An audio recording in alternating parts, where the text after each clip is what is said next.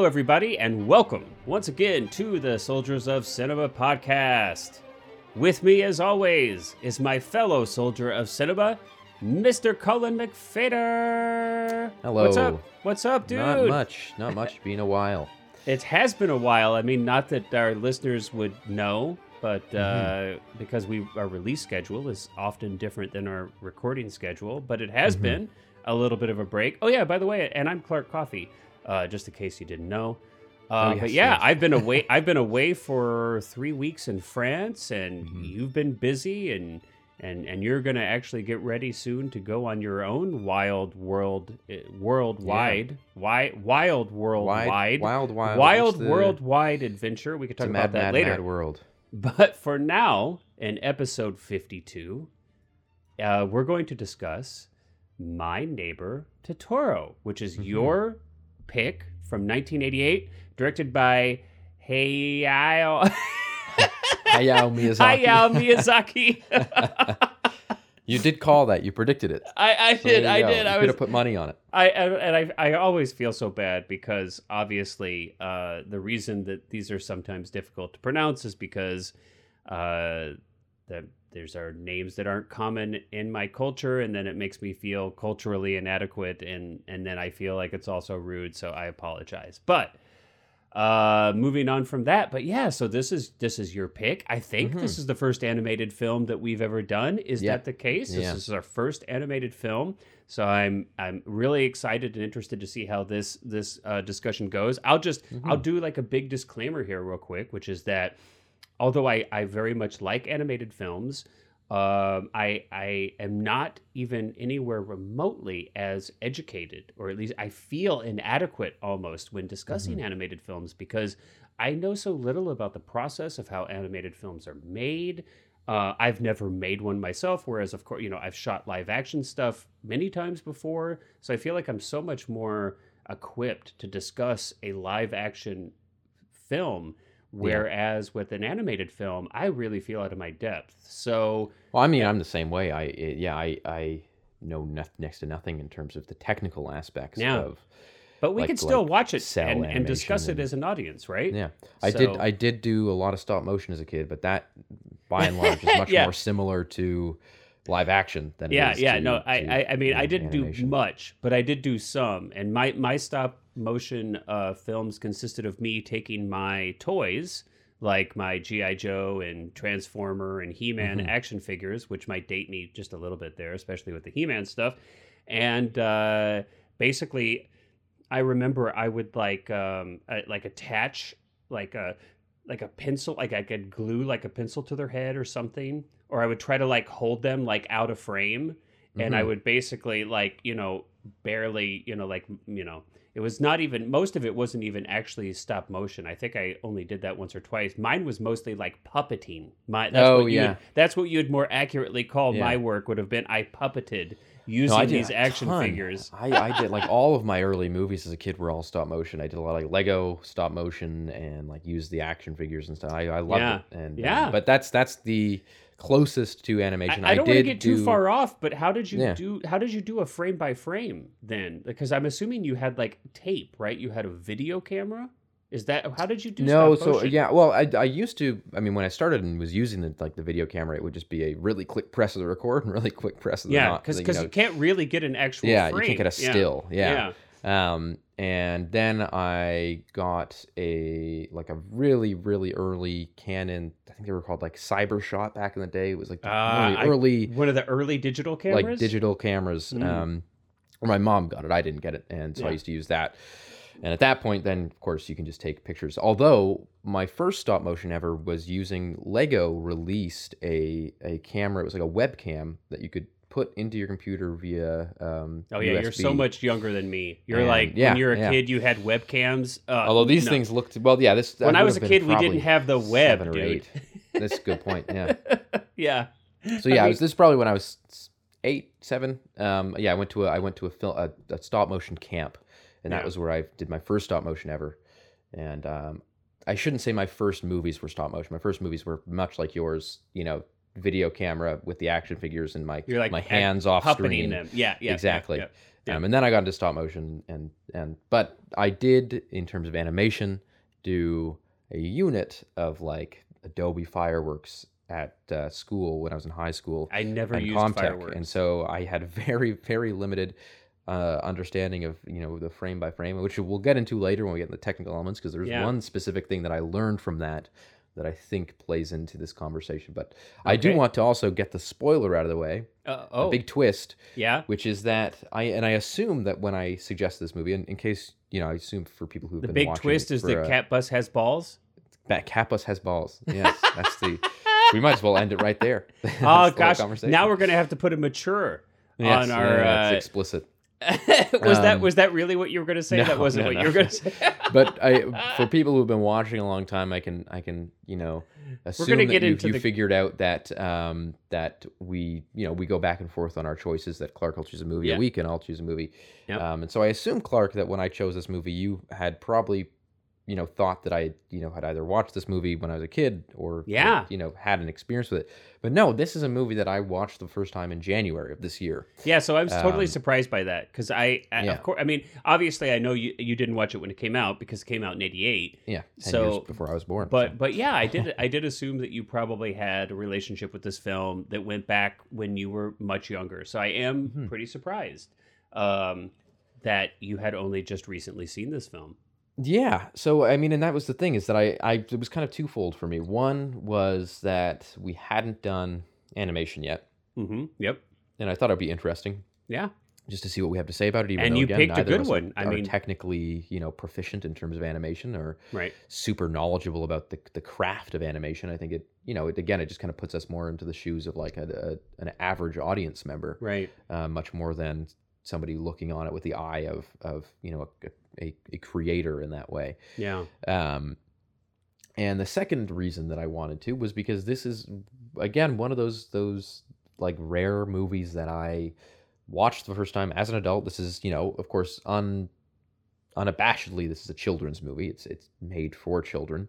Mhm. Um, however, I I was kind of blown away, and I'd seen Ghibli movies before. I'd seen Spirited Away, and I'd seen Yep, Princess. Mononoke, and all those Howl's Yeah. Moving Castle, Castle, and I was like blown away by how inspired I was by this movie that that I started wanting to write. You know, my own. You know, I've always I've always had a desire to.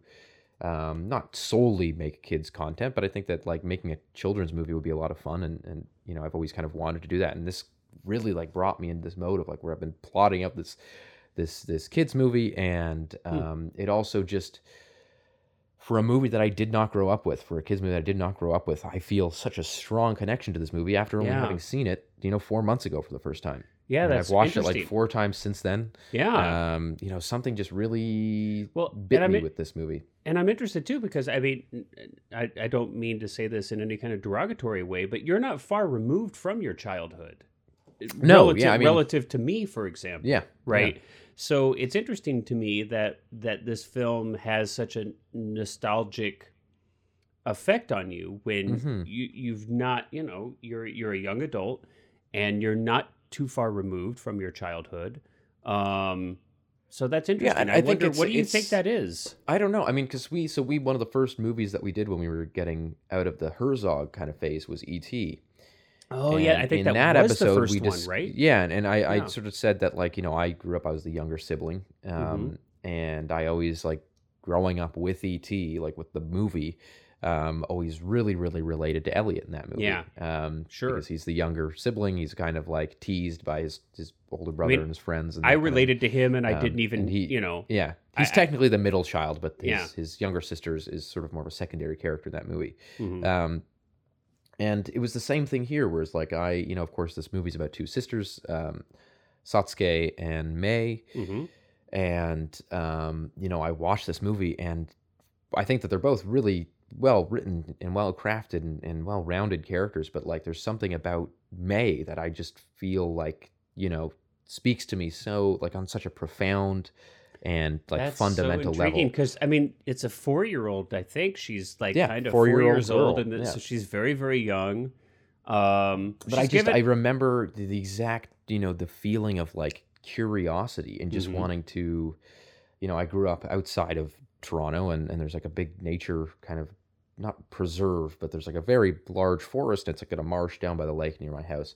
Um, and I, um, you know, grew up a lot in there and, and like going down to the lake and there was always turtles and deer and sometimes Mm. deer would be on my front lawn in the morning and things like that. And Mm.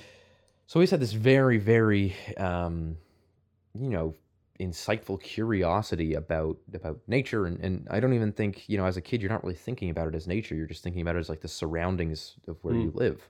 And um watching the way that May in this movie explores, you know, with like such a bravery too that hmm there's so many moments in in you know in a lot of other movies that that are similar you know the, the opening of this movie is them getting to their house and they find out it's haunted and Mm. instead of their reaction being you know horrified they're Yeah. like we're gonna mar- march around the house and, Yeah. and figure it get to the bottom of this and and then you Well, know it's a they're like- mixture, right? It's a Yeah. mixture of a little bit of fear, but excitement, curiosity. Yeah. Um, it's a mixture um, of those things, which I so think I think it- that that spoke. It just yeah, Yeah. really speaks to me on kind of a like I really really relate to just that feeling, and I'm sure that a lot of other people do too. Like I, I don't think that you know I'm unique in having been a curious child, sure. um, but I will say that this movie is unique in portraying children like that. Mhm. Um, in sort of not dumbing it down and not simplifying the kids. You know, May is again, like we said, she's four years old in this, um, and but she really acts like an authentic child. She's not like it doesn't feel like she's someone written by an older man. Mhm. It feels like she's like a real, real, and of course she's you know animated, so it's not like there's there's a physical actor portraying this role. Well, there um, there is an actor portraying yeah, the role, but and but we'll not talk in about a, that. not in a physical sense. Yeah. Um, but you you just the the detail, the level of authenticity and um, the just truthfulness, I think, in Mhm. the way that these characters are written, in the way that they're animated, um, I think is is enough to really make me. You know, I'm turning 24 very Oh, soon. in old in man. month. I know I'm elderly. um, But the fact that a movie I, that I'm seeing for the first time at this age can make me so fundamentally relate to a four year old girl, right? It's like that. How does that happen? you know, like it, it- Well- it just kind of speaks to the, the the level of which this, I think, is, Yeah. is just really, you know, purely genius in a way. Well, I, I think you know obviously it's so so. I'll rewind real quick too, um, Mm-hmm. to get myself up to speed with with where you're at, which is you know we kind of understand where how, when and where and how you came to this film. So for me, I had seen um, other films, uh, the Ghibli films. I had seen. Oh geez, uh, I think pretty much the same ones that you saw. I've seen, um, and because my wife really likes these films too, and we usually will watch them together. We've seen like Kiki's Delivery Service, uh, Mhm. Princess Mononoke, Spirited Away, Howl's Moving Castle. So I've seen a handful of these films. So, uh, but I hadn't seen this film.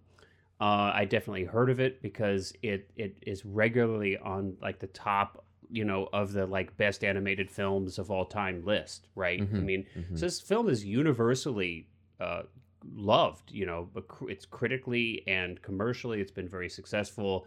Um, which uh, even in you know around the world, it's Mhm. extremely. It's my understanding it's extremely popular, and its characters are kind of part of the the pop culture in Japan uh, to much greater extent. But there's a there's a Totoro house somewhere He- in Japan. he- there is, The house is like built. Yeah. Yeah, so so I mean, a lot of people I think feel very much the way you feel. You know, and, Mhm. and when I watched the film uh, for the first time, I mean, these are some of the biggest impressions that I had as well. Um, you know, I, it, it I'm about 20 years older than you, so it I experience it maybe a little bit differently, but you know, very much. I mean, immediately this this the the way I kind of translated it was this. It, it's very much a film I think that's about exploration, that's about curiosity, um, and it there isn't this overriding huge strong plot. It's not a plot driven film. It's not Mhm. a conflict driven film. It's not a protagonist antagonist film. It's a lot of things. We could talk about this a little more, but you know these modern Pixar and Disney movies follow a pretty strict formula, and that formula absolutely involves a protagonist and antagonist. It involves the hero going through this this challenge and then coming out on the other side a stronger better person etc none of that Mhm. happens in this film this film is not about that this film is really about in my mind it's about exploration it's Mhm. about curiosity and it's about a connection to your environment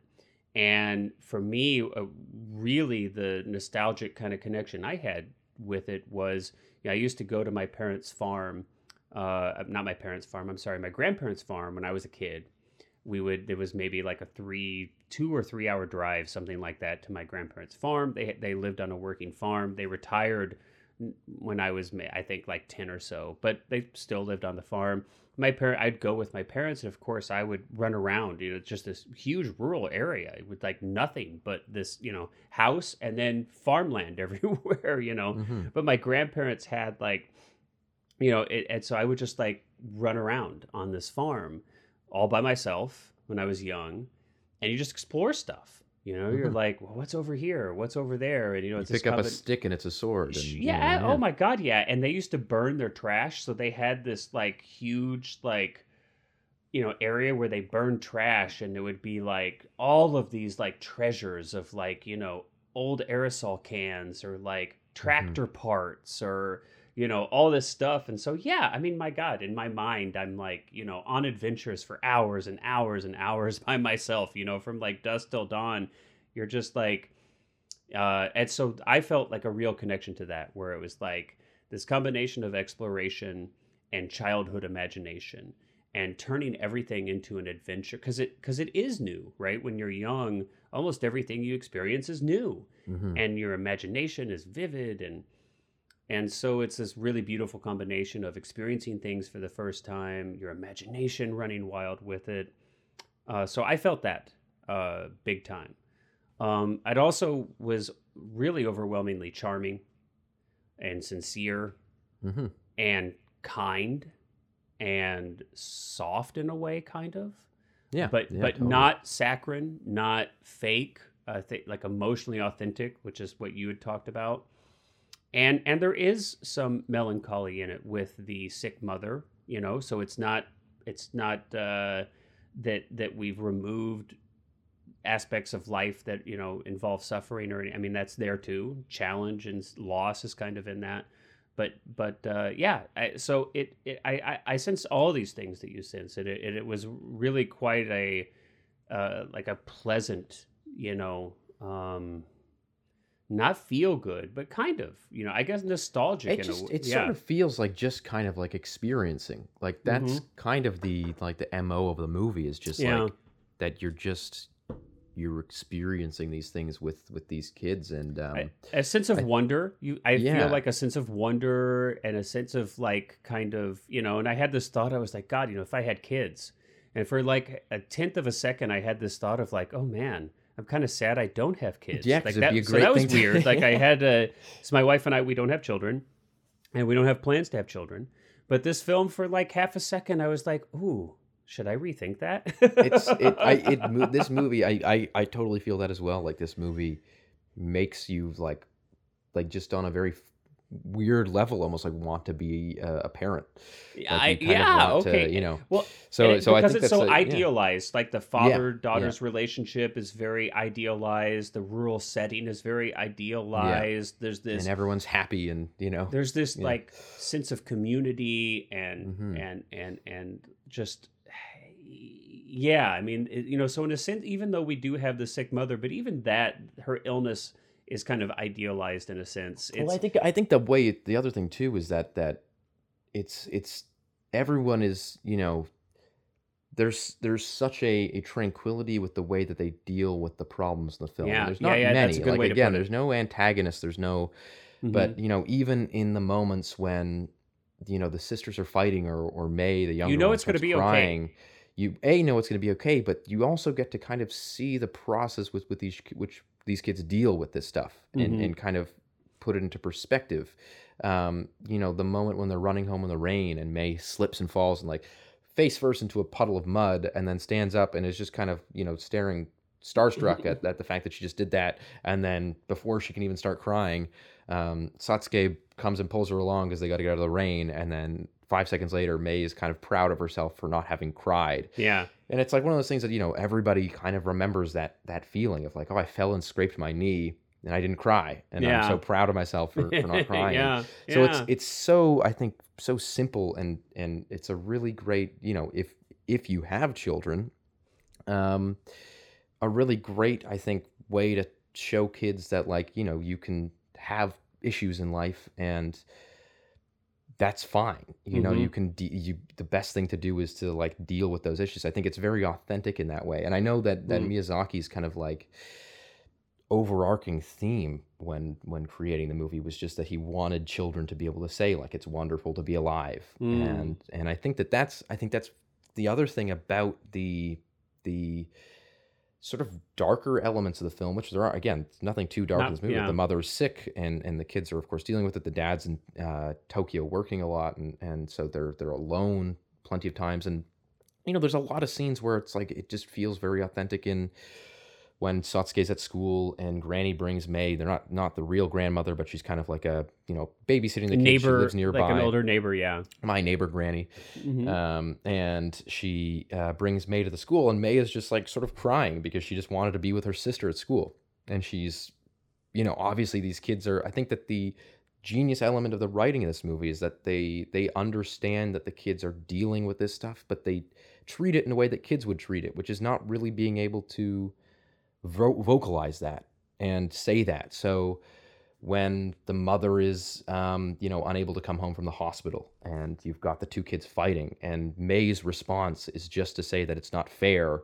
and to start crying, and they start the girls start yelling at each other, and like that's totally how a child would would react to that situation. They wouldn't they wouldn't express their feelings, they wouldn't express their emotions. The older sibling, of course, would get you know frustrated and just yell at the kid and call them a baby, and you know that that one scene that's like one of my favorite moments in the movie just because it it's dealing with these things um, in such a, a just again an authentic uh, way that I think a lot of movies would um, make superfluous. They would make them kind of not superfluous. Um, Well, they they, would make them would overly aggrandize them.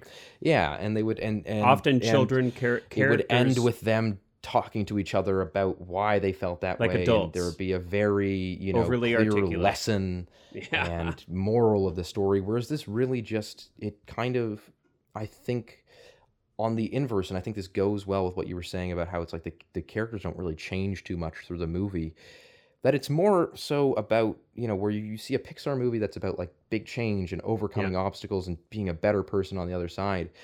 I think the the kind of like motif with this movie is just kind of almost like being comfortable and happy and learning to to accept where you are and kind of like live in mm. that moment Well- and and ex- and just kind of accept that and, and make the Yeah. best out of that that moment rather than solving every problem. Well, and this is, and it's not a question we can answer here. I don't think. Uh, certainly, it's an area that I am not an expert in. Um, but it, but it, that it's one of the most interesting things to me. I mean, maybe it is the most interesting thing to me about this film from a thematic perspective, which what you just described.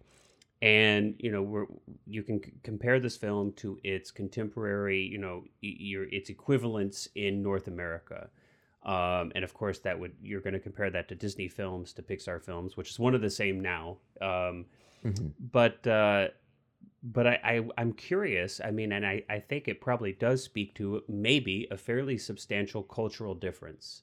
You know, in in North America, we have very aspirational a very specifically type of aspirational society and our, our films often mirror this and and especially I feel like in these Pixar and Disney films right it's it's every one of these films is about a personal journey of growth right Mhm, I mean they're mhm. al- they're always about uh, you have a character they start out at place A they're confronted with a challenge you know it's it's scary scary and harrowing and they have to you know It's, it's the hero's journey. over in a lot it's the senses. hero's journey Yeah. is exactly what it is and then you know and so and then they come out at the end and they've learned something they've grown they're a better they're in a better place they're a better person.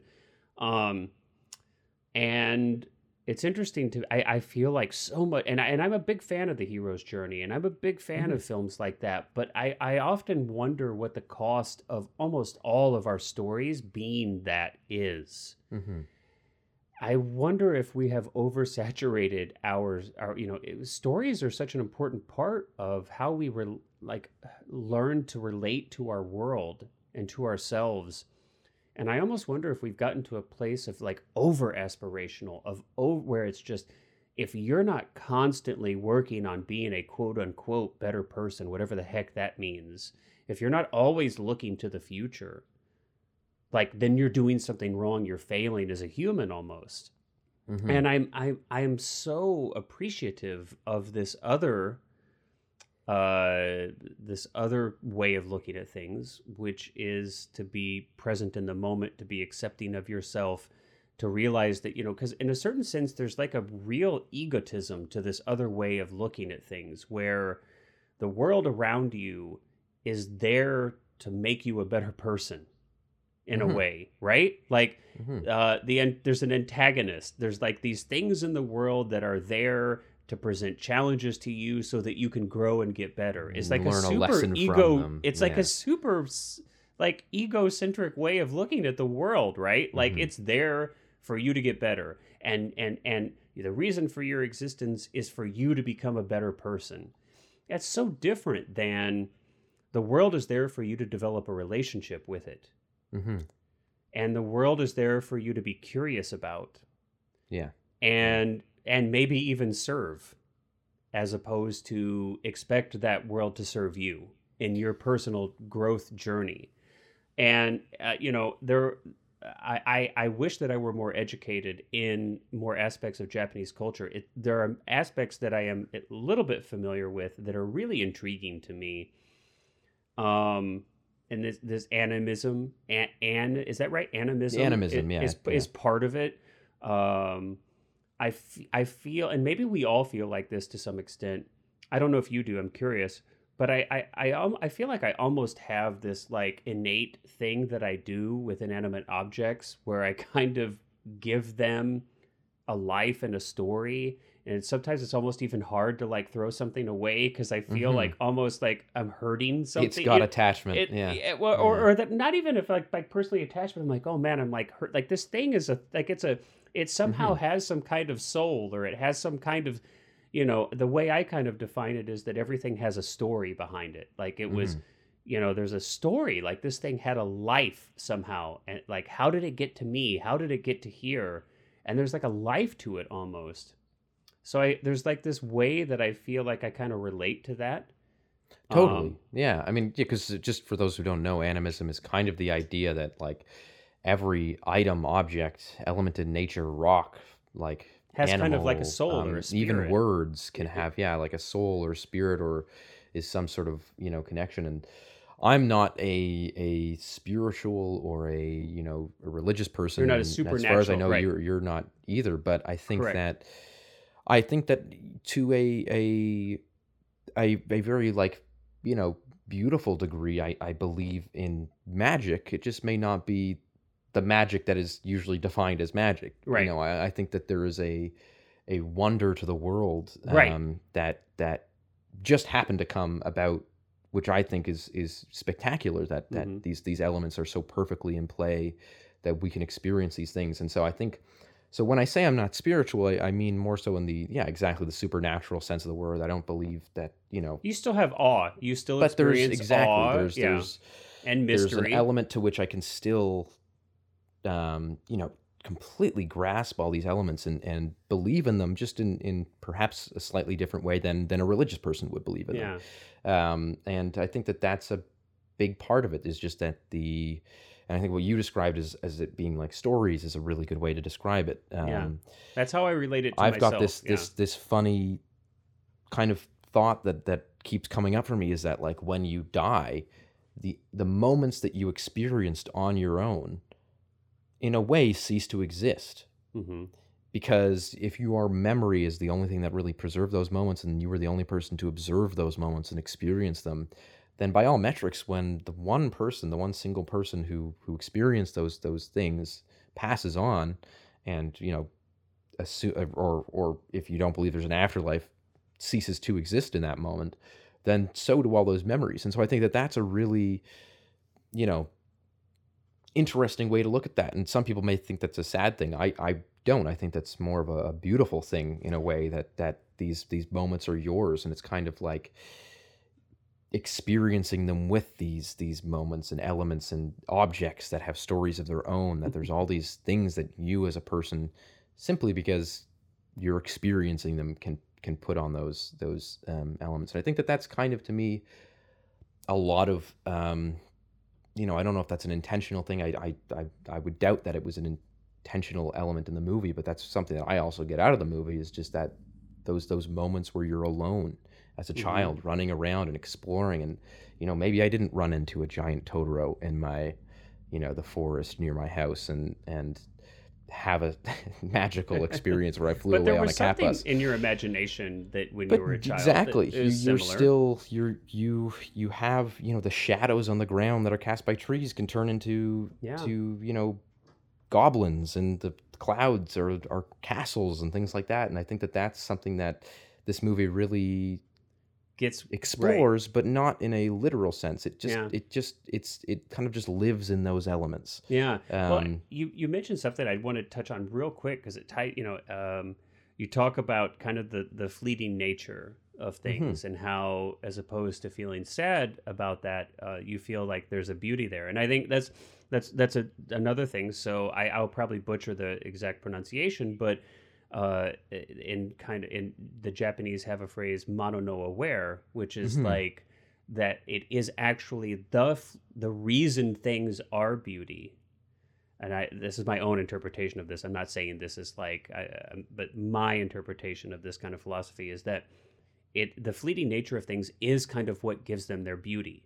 To recognize that all things are fleeting, so including childhood, and I think that's one of the reasons that you you can look at this film and with such love in your heart for these characters is that because we all know that childhood is fleeting.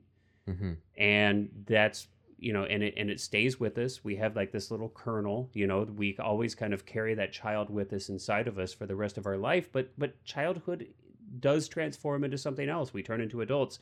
You can't hold on to it forever. You you shouldn't right that would be that would you're you're refusing to accept the call of life if you were to stay a child forever but Mhm. but there is but that beauty kind of stays inside of us in a, like this it informs place. us in a lot of ways yeah. And it, oh my gosh, does it ever inform us? Uh, absolutely.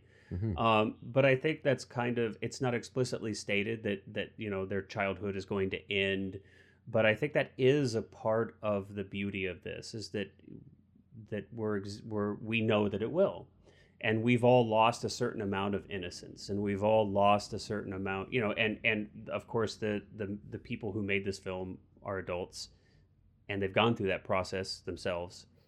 So it's kind of this interesting thing when you look back and try to recreate childhood in a in Mhm. a piece of fiction that you're kind of looking back on your own childhood now as an adult and you're kind of interpreting that or try, you know trying to represent that in a work of art.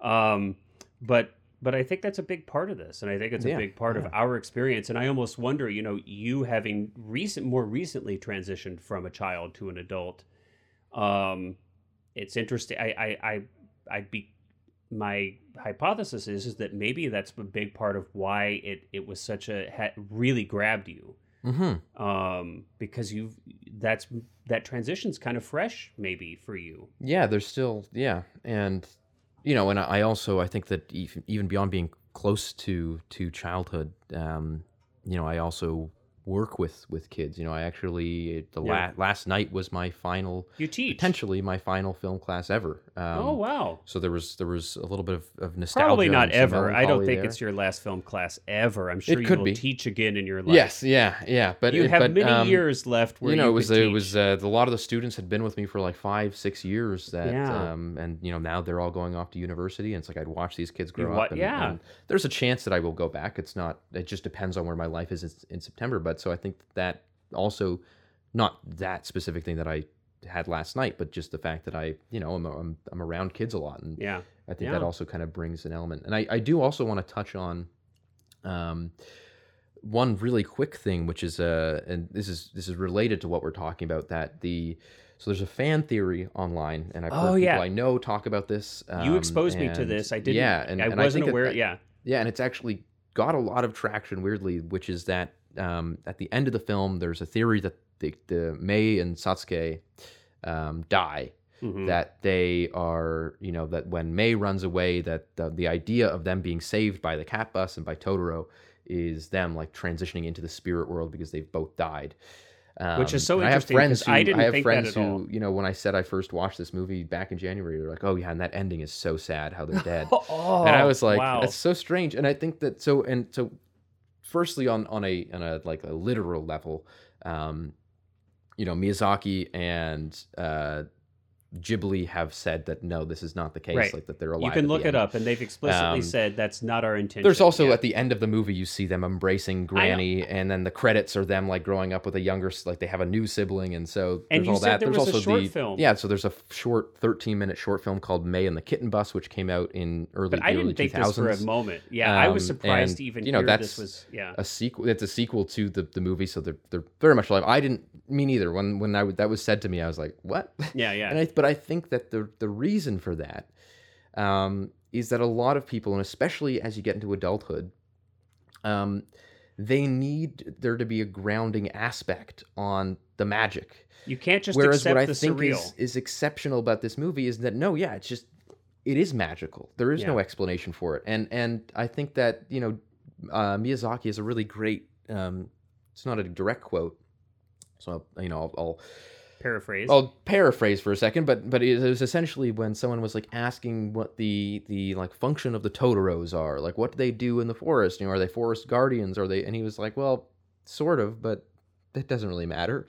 You know, yeah, they're because they're there. not guarding anything. There's nothing yeah, in and the he, he was like, he was like, they're just, you know, it's it's it's it's as much as if they went through and explained that in the film, what would be the point of that? Yeah. Um, you know, I don't, I don't. When I was a child, I didn't see this like great big tree on the front of my schoolyard and think that it had to have some sort of you know you just Yeah. think that it's something that's sort of magical because it's a huge tree and Y- to relate to the idea of of like animism for a moment too that that tree when i was in this, this is elementary school when i was i think in grade four or five they cut it down Mm. uh, because it was really old and it was this huge you know probably i don't know how many um you know, how high it was but it was it was very big it was much probably you know three times as high as the school itself wow. huge um, and really really big trunk and all that um, and it was right on the front It's a at, like, the it had to be corner. cut down. yeah and it was just it was just at that point it was really old and was a, was a safety hazard but i remember it was like this this every kid at the school without even really talking about it had this like profound sadness about the loss of this tree like it was like a friend of ours. Mm. and nobody had ever talked about it before. It wasn't like i came into class and said like isn't it so sad that the tree is gone? Like we all just kind of like were walking home from school and saw the stump and just sort of stood there for five minutes looking at the thing. And it was like you know so i think that i think that there is a, you know a very fundamental element to childhood that Mhm. that kind of sees um that you just you you you personify things and you you you know animism is I just have a, thought. I just had you a thought. Yeah. Okay, so okay, uh, and and this will be fun because we can tie it back to our roots with this podcast a little bit, which was our focus on Werner Herzog. But do you Mhm. remember when we, you know, when we were we were kind of rolling through some of his films, and we were talking about like a landscape of the soul, right? mm-hmm, Do you remember that? Yeah. And how you know Herzog would, and I feel like he is. This is really a strength of it. You know, he finds these really beautiful uh, landscapes that, when he films them and puts them in the context of the films he makes, I mean, they're the really extraordinarily like uh, effective at convey, conveying some kind of like primal kind of something about what it is to be human and and live in our world and i almost feel like maybe this film in a way with those with those characters are, are it's almost like a, a totally different way to represent a landscape of the soul and how our mm-hmm. landscapes affect us and how we interact with them and how i mean because they're uh, I don't. I'm trying to articulate this thought as it's like still developing in my mind here. Uh, so I'm I'm I'm hanging out there on a wire. But I don't know if does this make sense a little bit. Um, yeah, no, definitely. Yeah. And and and that's just, it's just and so having these characters, having the Totoro and the the cat bus and everything, instead of trying to define them right as like okay they're guardians and now you know we're gonna the the, the film's gonna have some plot where they have to you know they're at risk and you know they have to work together with the humans or you know it'd be something like that in a lot of uh, north american uh, animated films.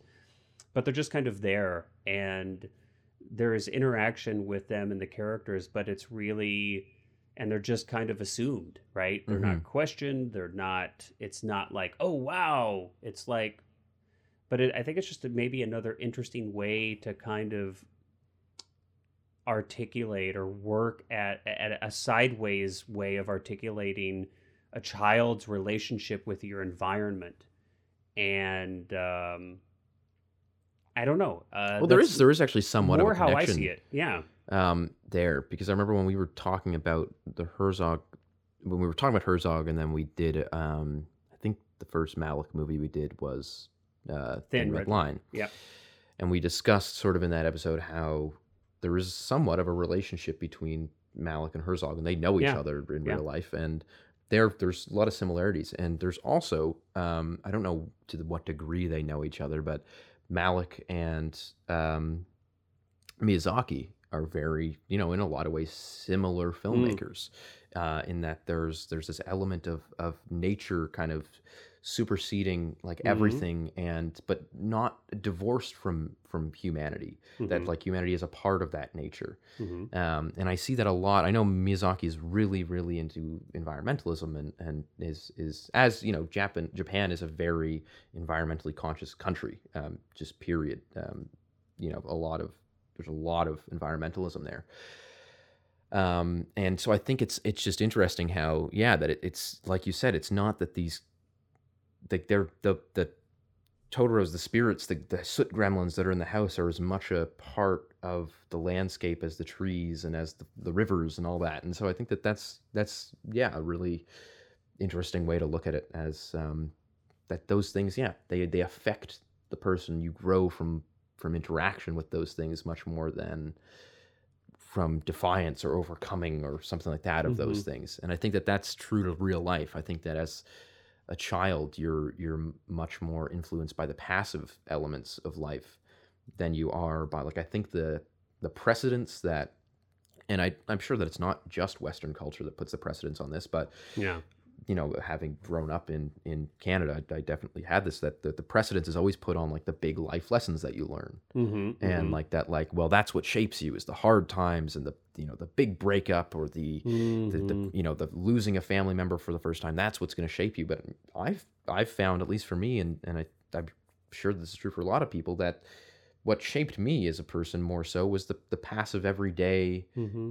Elements that just the where did i grow up how do those things kind of like diffuse into me Yeah. much yeah. more than the things that in my brain i could compartmentalize and be like well what did i learn when you know i was rejected for the first time or whatever Yeah. like that um, and i think that that this movie really touches touches into that um Yeah. Yeah. Well, let's talk. should, I mean, yeah, let, should we get into the maybe the technical let's get a little bit yeah let's Yeah. let's touch base on some of these things because there's definitely some interesting uh technical topics to discuss Mm-hmm. with the with the film so um i mean you know one of the things that you know you i think is immediately obvious when you're obvi- when you're looking at an animated film is that you know usually you and i will talk about you know the, the uh, cinematography. We'll talk about you know get get into some of that technically. The cinematography i mean there's definitely a cinematographer or director of photography on an animated film and you know there a camera was actually used to make this. But cinematography is a totally different i'm imagining is a is a pretty different experience to be a cinematographer on a film like this versus live action film. It's like definitely got me curious. I don't know a ton about it but you had kind of i think you had some uh, technical aspects you wanted to, dis- to discuss that give this film its unique look. Yeah, so so there is um and again, this is something that I am am not educated on um Yeah. to like a, nearly the degree that that either of us are on sort of live action stuff. So I could be wrong. But my so one thing you notice that that I notice in a lot of Miyazaki's films um, and Totoro as well is um, that there's there's a choppiness to the animation, and I think that it's actually a really pleasing style. That like you know there's not a lot of motion blur in the Right, sense there's that like when a character's moving their arm, yep. it's quite and even just like the way that they talk. You know, their mouth is open and then it's closed, and it's open and then Mhm. it's closed. There's not really like a a a transition between those two elements and or those two frames of of film Right. as they are. Um, and I think the reason for that is so in in Western animation, in like whether it's Bugs Bunny, Hanna Barbera, um, the Disney movies, um, that there is an there's a a job called tweening, which is done by the tweeners. Funny word, but it stands for in between, um, Uh-huh. or like between. Um, and what that is is that you would have the kind of animators, the, the talented visual artists that were that were drawing the frames and the characters, wouldn't animate every frame. They would maybe animate like let's say like one like if there's 24 frames in a second, you would animate frame 1, then maybe frame 12, then maybe frame 24. And you had these people who were called tweeners who would who weren't visually, you know, artistically talented in that way.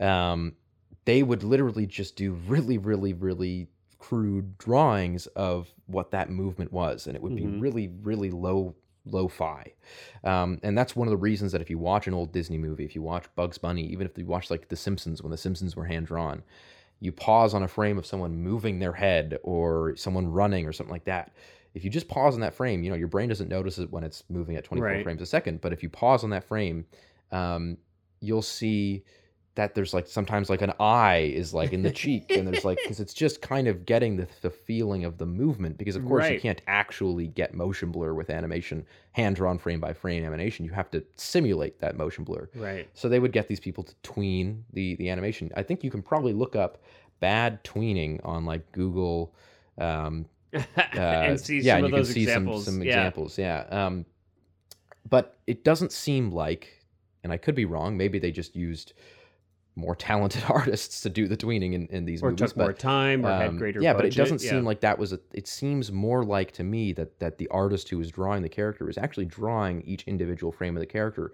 which means that you know, and and you brought this up in our, this up in our discussion before, but that that oftentimes it seems like you know maybe only twelve of the twenty four frames are animated. Um, and that's sort of why there's that choppiness, and that you can kind of see, you know, again, when a mouth is opening, that it's just when someone is talking, it's just open, closed, open, closed. And it's not to say that that's a bad style. I actually really like it, and I think that it, it lends a really neat quality to the um, the feel of you know the art. Um, but I just think that that's that's one thing that I noticed in terms of the you know that's probably the limit to my technical you know ramblings on this film because Yeah, I, well, I we don't talk about how- really I mean, anything else our- about yeah. we can certainly i mean uh, uh, talk from kind of a layperson audience person you know uh, some of the things that really stood out to me i mean i think it's it's clearly it's it's uh, animated with great care Mhm. uh, the characters are are hand drawn and we talked about how they're so expressive and Mhm. clearly animated with great care uh, and a lot of attention to detail the backgrounds i think are watercolor um, Mhm, and yeah. I, and I especially noticed the really beautiful skies. Um, but uh, it's just yeah, it's extremely pleasing. Um, but the characters are. I mean, you talked about how expressive the characters were, and I think it is really, uh, ex, uh, you know, lends itself to this film. I think you know, big reason why it has such an emotional connection, and why you, you were talking about, wow, it's amazing. I empathize with this, you know, four year old character. Mhm. Um, but I think that's such a big part of it is that they are drawn so expressively and not just facial animation. And sometimes the facial animations aren't even really where you're getting a lot of the emotion. Kind of like you said, you know, it's the talking is like, "Wah, wah, wah," you know, Yeah, but it's yeah. but it's in all of this body language and body movement and um, every little detail is is really drawn out. And you get Um, that from the opening credits when you see May kind of marching across the like that that the character is so expressive with the way Mhm. that they they move and that's like a really really simplistic drawing of May as she marches across the, the opening credits. Yeah. Um, yeah, and I, I think that the the other thing too is just that Miyazaki's direction. Um, you know, the way that he uses the the you know so to say camera Um, Yeah. In that there's a lot of stillness. Like there's Yeah. a lot of just kind of observational cameras just you know again the one scene that that comes to mind is when May sees the when she first finds the Totoros running around her the garden and and they go under the house and then she kind of goes over to the like little hole in the bottom is kind of crouched down beside the hole waiting for them to, to come out again and they all sneak by bes- behind her. And the but the camera before they sneak by behind her is still on her for like 10 seconds. Like it's like a really Mhm. long drawn out shot of just her sitting there looking at the thing but it just again is this feeling of just like well she's waiting we're waiting um and and you know miyazaki seems to really like to frame far there's not a Mhm. ton of like slight detail in terms of like you don't really get you know some animators you'll notice that like it's all about you know the they'll always cut to a close up if there's food and it'll be this beautiful drawing of food and all the textures and you'll see you know someone you know there's there's texture and there's there's detail and these kind of like high resolution element Yeah, like lack of a these better term. inserts, like these really, Um, yeah. Miyazaki doesn't seem to like he almost lets your mind fill in those details in a lot of Mm. instances that that you know it's often like a lot of wide shots a lot of extreme long shots of characters just kind of in the spaces hmm and um, you know if you look at the details of the things that are drawn oftentimes it's not all that detailed hmm um, and yet your brain fills those things in um, Yeah. i think that's kind of an interesting element to, to the movie as well Yeah, I think I mean the backgrounds, those watercolors. I mean, there oh, there's they're not fantastic yeah there's and you're right. I think there's especially if you if you compare them to modern you know CGI animated films, Pixar films. You know the level of detail, uh, just literal detail, is not. i think i think miyazaki does a lot of the watercolors himself Oh, actually. uh, that yeah. would be yeah. I mean, that's I.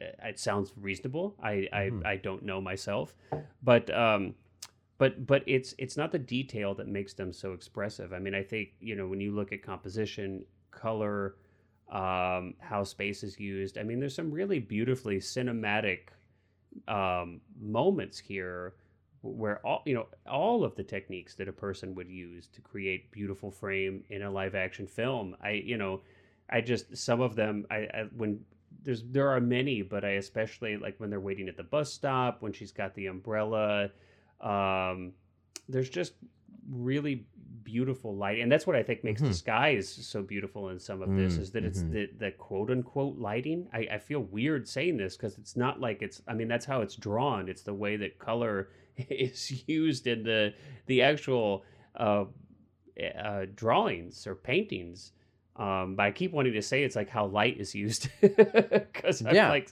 you know I mean, but it is. It is. I mean, a lot of cinematographers describe their work is like you know you're painting with light, right? but And that so right and it is but that's it's and i think that's that's kind of shows you how effective it is that it's like i'm so compelled to call it light when of course well this is how it was drawn painted Mm-hmm. Yeah. this is how Yeah. you know they they created that light that the, it's not real light they've actually mimicked light in the way that it was drawn and painted um but uh but extremely effective Mhm. um yeah i i mean i think you know we haven't touched on music but Oh, I love. um, Yeah, I love the soundtrack. I think it, it's Um, it's it's got this really cool kind of interesting combo of like 80s kind of experimental Almost like synthesizer in kind- moment, I- yeah. I, mean I almost got like I told you I almost got like a Tangerine Dream vibe for Yeah. some of it just i- I mean, I've got the soundtrack downloaded on my phone Yeah. it's like there's this one particular track on it called "A Haunted House" that's like the best.